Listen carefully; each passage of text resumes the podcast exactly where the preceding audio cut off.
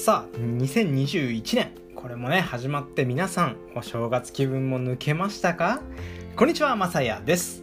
今日のテーマは引き寄せの習慣をつけよう。2021年も楽しもうっていうこんなテーマでねお話していきたいと思います。よく聞く引き寄せの法則。これあると思います。こんな人と出会いたい。こんなことをね願うことで引き寄せる、まあ、こんなねお話あると思うんですけどもまさやといえばどうですか？お金の話ですよね。へへへ。じゃないってね。そう。金運だって引き寄せちゃおうっていうそんなお話です。でまあ運をね引き寄せるには引き寄せる習慣。これをつけちゃえばこっちのものなわけです。もちろんねこれをやれば100%ってわけじゃないですよ。ただ少しでも運を引き寄せることができたらもうラッキーですよね。よかったら少しお付き合いください。ということで、まあ、いくつかね当たり前の話をします。ががですよ。この当たり前をね当たり前でしょって思っちゃうと、まあ、できないことだってありますよね。僕も含め当たり前をできる。2021年にしちゃいましょうということで早速ね、えー、行くんですけども相手の幸せこれをねひがむことなく共感して喜ぼうっていうね。ね。ほらねって感じでしょ？いや当たり前じゃんって思うじゃないですか。でもね人間誰しも卑屈になることもう当たり前にありますよね。そんな時思い出しましょうって話です。人の成功を悲願でいたら、まあ、自分がねダメだって認めてるようなものになってしまうのでおめでとうっていうのをね素直に言って頭の中では次は自分の番だぞってねこういうふうに思えたら最高ですよね。はい。で次にいいと思ったら即行動。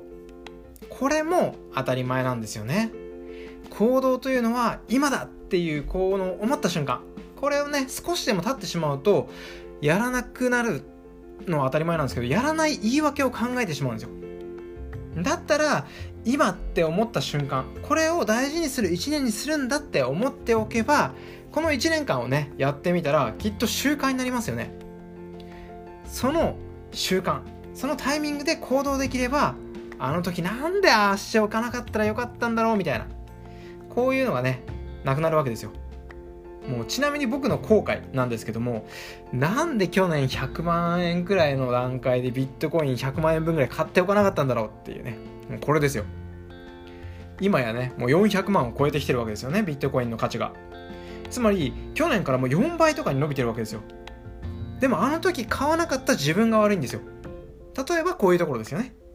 買うつもりではいたのに買わなかったっていう後悔。これをなくしていきましょうっていうそんなお話です。でもちろんね最後なんですけどももちろん最後ってなんかおかしいですね。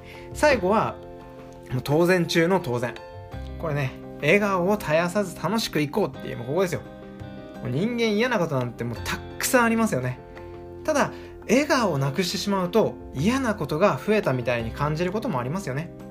それなら今はとにかく笑顔でいること。これを大事にすればこれも習慣。1年の笑顔はその後の人生の笑顔になりますよっていうことでせーのにっこりっていうね。何の話っていう話なんですけど。ということでですねまたいろいろな経験談や学びのあるお話これをしていけたらと思いますのでよかったらフォローお待ちしております。ちなみに月水金これでですね別のチャンネル情報ラジオ気になる気になるっていうのも放送しておりますので概要欄の方からご覧ください。ご清聴ありがとうございました。それではまた次の放送でお会いしましょう。バイバーイ。